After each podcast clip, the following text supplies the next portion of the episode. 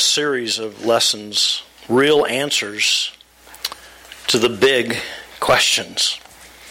And counting down the top 10 questions that you yourselves submitted, today we come to question number five Is the Bible really reliable? There's a great little book that I want. Maybe you might, I think I put it in your notes, but uh, you might want a copy of this. I mean, it's a great one to study more because we're just going to skim the surface today. Uh, written by Judson Poling How Reliable is the Bible? And he writes in the introduction They were about the nicest young men you'd want to meet. They came to the door and politely introduced themselves as representatives of the Church of Jesus Christ of Latter day Saints. They claimed that God had given the world additional scripture, namely the Book of Mormon, which they offered free. When asked what credentials this book held to support their assertion, they gave their standard reply. If you pray about it and ask the Holy Spirit to tell you if this book is from God, He will show you personally. Read it and find out. So, archaeological research was unnecessary. Historical inquiry, not needed. Just a direct word from God, and you'd know. On the other side of the world, devout Muslims believe the Quran was divinely dictated by God to the Prophet Muhammad early in the 7th century AD. Word for word, Allah spoke his revelations through the archangel, and they were written down, preserved for the world to receive. The original Quran exists in heaven because it's the uncreated eternal Word of God. The earthly Quran is a mere copy. For any Muslim to question the Quran's accuracy or truthfulness is a grave sin. For the faithful must believe and not doubt. The same is true for the Bible, right? God revealed it, and we're just supposed to accept it on faith. Take a biblical Christian, a Muslim, and a Mormon, and lock them in a room, and each would try to get the others to accept his book as the true revelation of God's Word. But if you, as an unbiased seeker of truth, were locked in that room with them, what would you conclude? Each religion's representative seems to be telling you to accept his with no further proof than, quote, you'll know once you read it, unquote. How would you know which book, if any, was the truthful one? Some say prayer or subjective experience is not enough to solve such a ticklish problem. Religious books, like any other history or wisdom literature, should be examined and tested. Any inaccuracy in things measurable, like historical results, undermines accuracy in things spiritual, such as the claim that the book's message will save you eternally. You may even come to the point where you reject all books that claim to be the Word of God. Mark Twain called the Book of Mormon chloroform in print and found fault with the Bible and the Quran as well. Robert Ingersoll was even more biting in his criticism of the Bible's message. In his opinion, quote, if a man would follow today the teachings of the Old Testament, he would be a criminal. If he would follow strictly the teachings of the New, he would be insane. Unquote. So, what evidence is there that the Bible is trustworthy? More so than any other so called sacred scripture. Does it have any credentials that compel us to take it seriously? Or will the Bible's teaching lead to criminal and insane behavior, as Ingersoll predicted? These are not merely academic questions. What's at stake is whether God has spoken to us through the written word and exactly where that message is located. How reliable is the Bible? Before we continue, let's stop right here and let's just pray. Would you pray with me? God, we need to hear from you today. We are seekers of truth. We're not on a journey of blind faith. We're on a journey that requires evidence. We want to know is this book your book? Is the Bible reliable? Can we trust it? is what we have today your written word as you wanted it to be. And so I pray that you would open our eyes to see, and our ears to hear, and our minds to understand, and our hearts to receive the truth, your truth, today. For we pray it in the one who is truth with a capital T, the name of Jesus. Amen. Is the Bible really reliable? Actually, there were a number of questions from you related to this topic. Questions like Where did the Bible come from? Isn't the Bible full of myths? What about all the contradictions in the Bible? Hasn't the Bible changed over time? Why are there so many English versions of the Bible? Is the Bible really God's book? And on the questions went. And there's no way we could possibly answer each and every one of these questions individually, so I've chosen to group them under the same basic question Is the Bible really reliable? if you uh, want to have some fun sometime, just throw out this question to a group of people at your workplace or in the lunchroom or at a family gathering. Just kind of say, hey, everybody, hey, answer this question for me. Is the Bible really reliable? What do you think? And then stand back and watch. You'll be amazed at the variety of spirited responses there are to that question. But we owe it to ourselves, I think, to answer this question Is the Bible really reliable? Is it just another sacred book like the Book of Mormon or the Quran? Or is there something that sets it apart as the Word of God?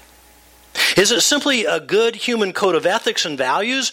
Or is it divinely inspired absolute truth? Let me share with you this morning three reasons why I'm convinced beyond reasonable doubt that the Bible is, in fact, the written Word of God and is totally accurate and eternally relevant in all that it teaches. Number one, reason number one, the Bible is incomparable. The Bible is in comparable. It's unlike any other book ever written. In its uniqueness, it stands apart from all other literature. Now, that's not just a subjective opinion on my part, the facts speak for themselves.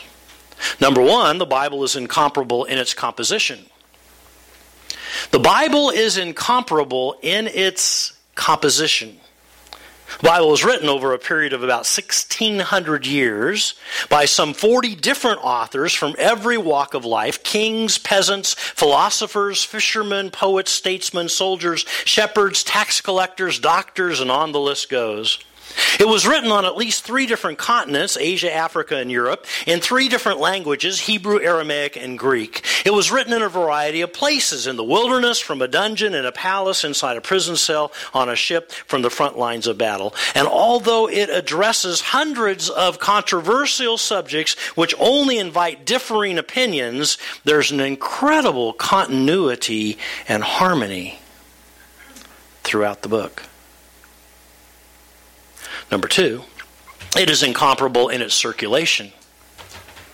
It is incomparable in its circulation. Without question, the Bible is the single most published book in the history of the world. Billions of copies have been printed and purchased over the years. Tens of millions continue to be sold and circulated year after year after year. I mean, just show me another book that's been atop the bestseller list for several hundred years. It can't be done. Most authors would be delighted to have their book on the top of the bestseller list for a week or two, yet the Bible's been atop that list for centuries. Number three, it is incomparable in its translation. It is incomparable in its translation. The Bible, in fact, is the most translated book in the world. It has been translated in whole or part into thousands of different dialects, and yet, literally, an army of full time translators continues to work around the world today to make the Bible available in every language, in every culture, in every corner of the earth.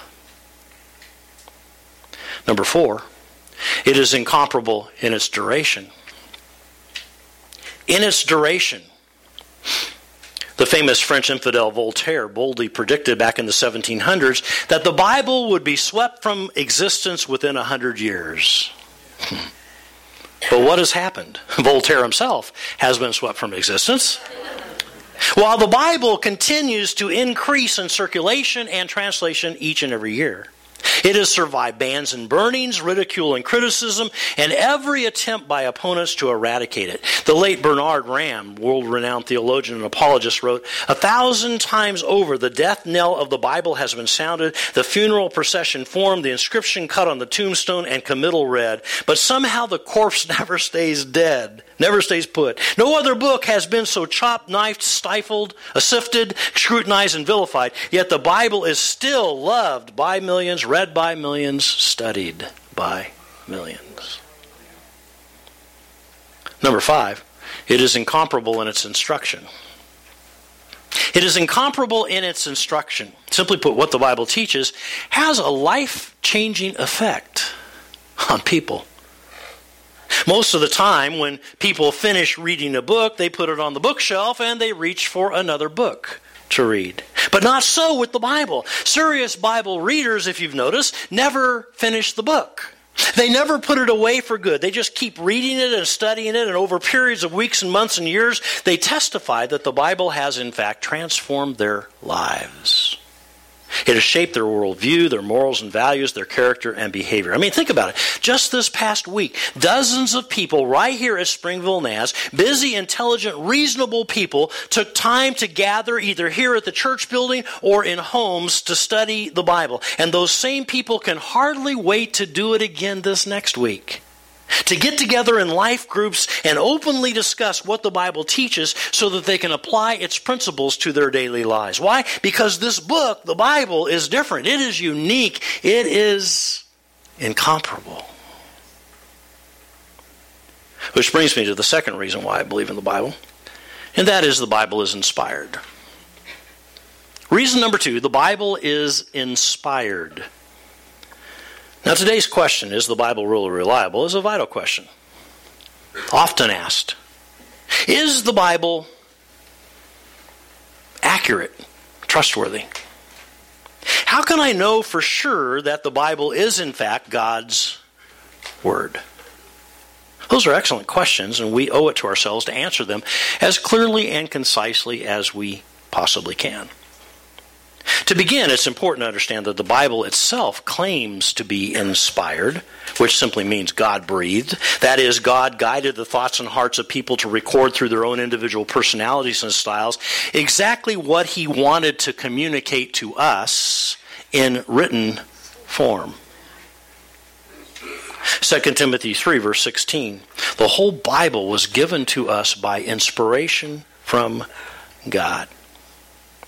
2 Peter 1, verses 20 and 21 expands on that a bit. The main thing to keep in mind here is that no scripture is a matter of private opinion. And why? Because it's not concocted in the human heart. It resulted when the Holy Spirit prompted men and women to speak, and I might add, write, God's Word.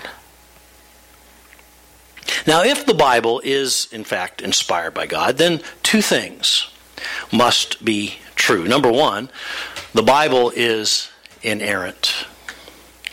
The Bible is inerrant. In other words, in its origin, it's without error. Even as God is infallible, so the Bible, His Word, must be infallible. How do we know that to be true? How do we know that the Bible is inerrant? Because it passes these five critical tests. The first is the historical test. The historical test. The Bible makes hundreds of references to historical people, places, and events, providing plenty of opportunity for contradiction with historical record. And yet there's remarkable agreement between the biblical account and the historical record. And in the few cases where there have been contradictions between the biblical account and the historical record, archaeological discoveries have tended to prove the biblical account was, in fact, the most accurate. For instance, the Old Testament makes frequent mention of an enemy nation of the Israelites called the Hittites. And for centuries, historians had not been able to come up with any trace of evidence for the existence of a Hittite nation. And so, of course, they questioned the credibility of the Bible in that regard. But in 1906, an archaeological dig confirmed not only the existence of the Hittite people, but in the hundred plus years since then, they have actually unearthed over 40 cities of the Hittite nation. And it was proven that the Bible was, in fact, correct. Another example. In Daniel chapter 5, the Bible mentions that Belshazzar was the king of Babylon during a certain period. However, historical record has maintained that Nabonidus was the king of Babylon during that same exact era. It was a clear cut contradiction between historical record and the biblical account. And so historians, of course, concluded that the Bible was obviously wrong. But guess what? In 1956, archaeologists unearthed three stones that contained an inscription that solved the whole dilemma. It seems that Nabonidus accompanied his armies out to a faraway battlefront, and so he appointed his son to be the heir in charge back home while he was gone. And guess what his son's name was? Belshazzar. And once again, it was determined that the biblical account was, in fact, the more accurate account. And I could go on and on. Friends, the Bible passes the historical test with flying colors. By the way, as a side note, the Book of Mormon, when it's subjected to the historical test, fails embarrassingly. It contains the story of a vast civilization that supposedly existed in the Americas between 600 BC and 400 AD. It gives us the names of people, places, and events that supposedly existed within this civilization. And yet, not a single historian inside or outside of the Latter day Saint organization has ever been able to produce even a single artifact or piece of evidence that would substantiate a single claim of the Book of Mormon. Simply put, the historical record cannot validate a single city, tribe, person, river, mountain, or event that's found in the book. That's devastating. It suggests to many people, myself included, that the whole LDS religion may in fact be a hoax. Now, if you question a Mormon missionary about this, they won't deny it. They will just tell you we have to accept it by faith. Folks, that's not faith, that's intellectual suicide. You don't discard your intellect when you start searching for the truth.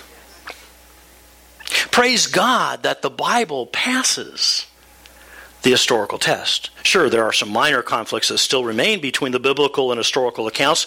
The jury is still out in those areas. However, based upon the track record up to this time, we can believe beyond reasonable doubt that if and when the evidence is finally in, the Bible will retain its historical respectability.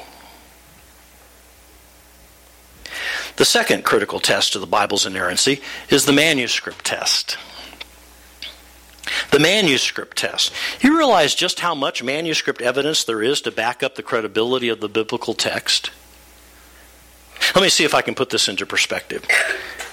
When you go off to college, it isn't very long before you are introduced to the writings of the great philosophers like Aristotle and Plato. These giants have had enormous influence on thought over the years, and nobody ever questions the content of their works, whether or not their writings are reliable, whether or not discrepancies have crept into the text along the way. They are basically accepted at face value as being accurate representations of what Aristotle and Plato originally wrote. But did you know that there are actually less than 10 existing copies of handwritten manuscripts to study and compare in order to determine the quality of the transmission down through the centuries. Less than 10. Now, take a guess how many manuscripts of the New Testament are available to study and compare to determine if the Bible's been passed down to us accurately. Say 20? Wouldn't that be cool? Twice as many as Aristotle and Plato. Or how about 50? Yeah. Or, or wouldn't it be great if there were a hundred manuscripts so we could say that there's ten times more manuscript evidence to back up the Bible than there is to back up the writings of Aristotle and Plato? Wouldn't that be great? Well, the truth is, there are in whole or part about 24,000 existing manuscripts of the New Testament. 24,000. You see, the Bible is without question the single best documented piece of ancient literature that we have in existence today. And the bottom line is the Bible has no equal when it comes to passing the manuscript test. Which brings us to the third test of the Bible's inerrancy, and that's the miracles test. The miracles test. I often get questioned about the so called miracles recorded in the Bible. I mean, surely they are proof that the Bible is in error. A global flood, parting of the Red Sea, Jesus walking on water, resurrection. I mean, how can any rational person believe such things? Well, first, let me point out that we must distinguish between God Himself and the record of the activities of God. Back at the beginning of the series, in answering question number 10, why should I believe in God? We discussed several arguments for the existence of God. And in the cause and effect argument, we reasoned that by definition, God must be non contingent, eternal, limitless, and all powerful. In other words, He's not just capable of creating this universe, but He's capable of doing extraordinary things in this universe. To put it another way, if God truly exists, then he'd have no trouble causing a flood or parting a sea or walking on water or raising the dead. Doesn't that make sense? I mean, if he's God, we would expect him to do those things. Now, the Bible is simply a record of some of the miraculous activities of God. And just because the Bible records them from time to time doesn't mean that they're fabrications made up by the writers. They're just recording actual events as they happened. Besides, the miracles in the Bible, you understand, were almost always done in public places and witnessed by multitudes of people, both believers and unbelievers. Had they been the fabrications of the writers, as soon as the writers began circulating their accounts, there would have been a public outcry calling on the writers to retract those accounts. But that didn't happen. The New Testament accounts spread like wildfire shortly after the establishment of the church, and no widespread protest of the writings was launched despite their detailed references again and again to supernatural miracles. Why? Because there were plenty of eyewitnesses who were still alive who could and did substantiate the biblical record. There were literally thousands who testified to the fact that these miracles were in fact factual. Because they had seen them. And in fact, some of them had experienced them. And then there's the prophecy test. The prophecy test. Because the Bible was written over a period of some 1600 years, we can establish the fact that what many of the early writers boldly prophesied would happen in the future has come to pass exactly as they had foretold it. Frankly, I could build a convincing case for the inspiration of the Bible on this one piece of evidence alone. For instance, there are over 300 incredibly detailed messianic prophecies that were fulfilled in Jesus. There's no coincidence there, by the way. That's not an accident. Peter Stoner, in his classic work Science Speak, has shown that the probability factor for any one person fulfilling these messianic prophecies by choice or by chance to be so improbable that they are, in essence, impossible. And that's not to mention the hundreds of other prophecies that aren't even related to the Messiah that have also been fulfilled in exact minute detail. I mean, how do we account for all of these prophecies that were written hundreds of years before coming to pass? The only rational answer is a supreme all knowing being, God, must have inspired the writers of Scripture to record those prophecies, and they, in fact, then became true. Matter of fact, the Bible itself gives this litmus test for prophecy in Deuteronomy 18, verses 21 and 22. Let's read this out loud together. Would you read it with me? You may wonder how you can tell when a prophet's message does not come from the Lord. If a prophet speaks in the name of the Lord and what he says does not come true, then it is not the Lord's message. That prophet has spoken on his own authority. That's pretty clear, huh? The opposite, of course, is also true. If a prophet speaks and what he says does come true, every single time without fail, then that prophet must be inspired by God. Which is exactly what has happened in the Bible. It passes the prophecy test perfectly and completely. One final test of the Bible's inerrancy, and that's the archaeology test. The archaeology test. I alluded to this briefly when we talked about the historical test, so let me just say this. Archaeology serves to verify the biblical people, places, and events to establish that what is recorded in the Bible is indeed factual and accurate. When I've led tour groups to Israel, we have walked through the ruins of actual places where biblical people walked. And we have seen inscriptions on stone and on manuscripts that validate the events that the Bible records. There are over 25,000 archaeological sites in Israel alone. And as noted in the words of Nelson Glueck, the Jewish archaeologist, it may be stated categorically that no archaeological discovery has ever controverted a biblical reference, not even once. Wow. The archaeology test. And so the Bible passes the historical test, the manuscript test, the miracles test, the prophecy test, the archaeology test, all proving beyond reasonable doubt that the scriptures are inspired and therefore they are inerrant. However, if the Bible is inspired by God, there's a second thing that must also be true, and that is the Bible is infinite. The Bible is infinite. In other words, to put it another way, the scriptures are timeless, everlasting. Even as God is eternal, so God's Word, the Bible, is eternal. Now, we've already touched on this earlier when I mentioned how the Bible is incomparable in its duration. But look at these two scriptures one from the Old Testament, one from the New Testament. From the Old Testament, Isaiah 40, verse 8 Yes, grass withers and flowers fade, but the Word of our God endures forever. Jesus put it this way Mark 13, verse 31 Heaven and earth will pass away, but my words will never pass away. The Bible's infinite.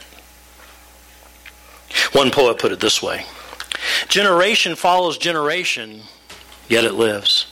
Nations rise and fall, yet it lives. Kings, dictators, presidents come and go, yet it lives. Torn, condemned, burned, yet it lives. Hated, despised, cursed, yet it lives. Doubted, suspected, criticized, yet it lives. Damned by atheists, yet it lives. Misconstrued by and misstated, yet it lives. Ranted and raved about, yet it lives. Its inspiration denied, yet it lives.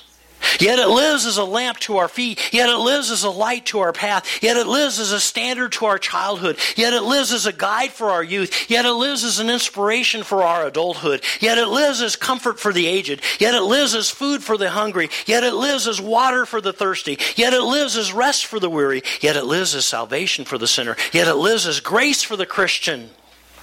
To know it is to love it. To love it is to obey it. And to obey it means eternal life.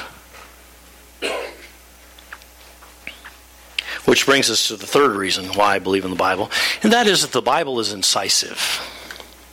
The Bible is incisive. Let's read Hebrews 4, verses 12 and 13 out loud together. Would you read this with me? God means what he says. What he says goes. His powerful word is sharp as a surgeon's scalpel, cutting through everything, whether doubt or defense, laying us open to listen and obey. Nothing and no one is impervious to God's word. We can't get away from it no matter what. Because you see, friends, the Bible speaks about me. The Bible speaks about you. It's painfully incisive about our human tendencies and our nature.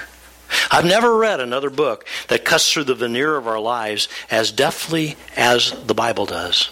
It gets to the root issues of our character, our relationships, our decisions, our values, and our morality. Can I be honest? Quite honestly, I sometimes have wished that the Bible wasn't quite so incisive in its appraisal of me. James 1 tells us the Bible's like a mirror that reflects who and what we really are.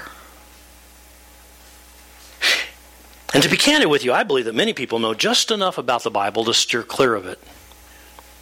Even to berate it, because they know that if they are to read it, it's going to speak truthfully to them. It's going to call them into account with God. It's going to bring up matters like sin, repentance, the judgment day, and hell. And who in their right minds even wants to deal with those things? And so a lot of people stay away from the Bible because they don't want to face the truth about themselves. After all, it's easier to be critical of the Bible than to allow the Bible to be critical of you. Another way, people, even some believers, sadly, try to avoid the incisive, penetrating truth of the Bible is that they pick and choose what they want to believe and what they don't want to believe. Kind of like this.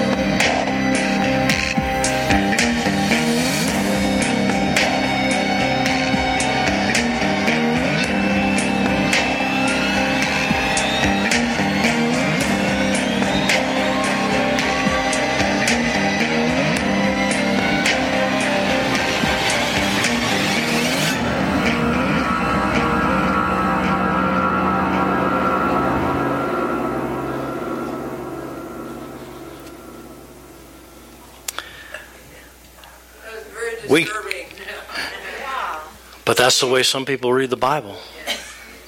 And we cannot read, study, and apply the Bible like that.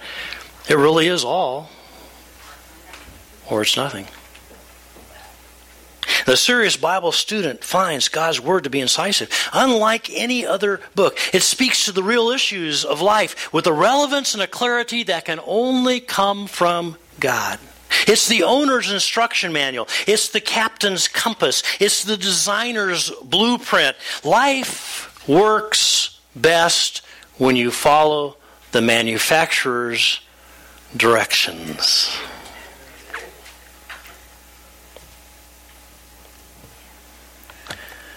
Real answers to the big questions. This morning we've just skimmed the surface attempting to answer this question Is the Bible really reliable?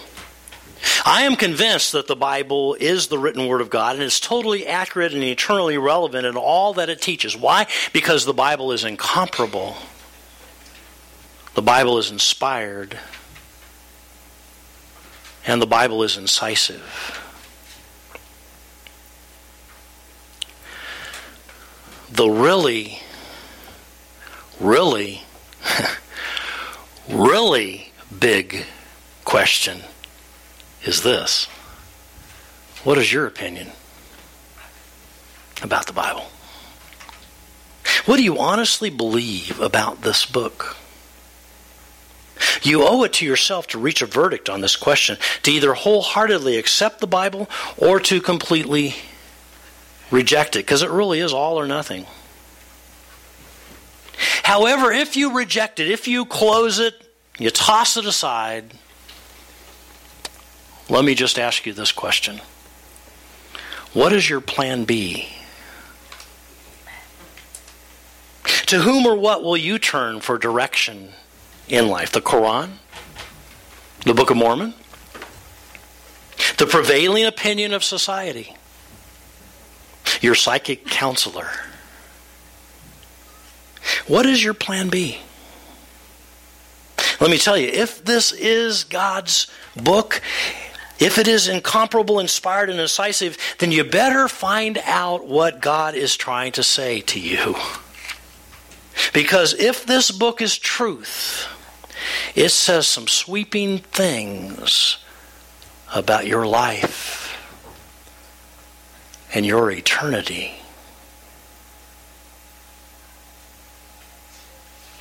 Let's read 2 Timothy 3, verses 15 through 17 out loud as we close. There's nothing like the written word of God for showing you the way to salvation through faith in Christ Jesus. Every part of Scripture is God breathed and useful one way or another showing us truth, exposing our rebellion, correcting our mistakes, training us to live God's way. Through the Word, we are put together and shaped up for the task God has for us. Let's pray.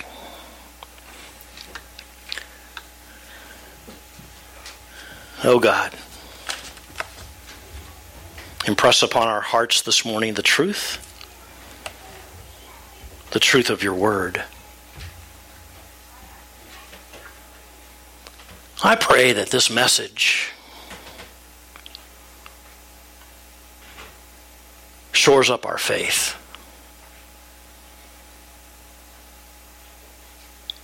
To know that the Bible is incomparable. To see clearly the evidence for the Bible's inspiration, that it is inerrant, that it is infinite. And oh God, to understand just how incisive the Bible is about who we are and what we do. Thank you for giving us your timeless, universal, written word as a light and a lamp to guide us in our lives. May we know beyond reasonable doubt we can trust your word. It's all or nothing. And we just say before you this morning, for us, it's all. Thank you. Thank you, God. In Jesus' name, amen.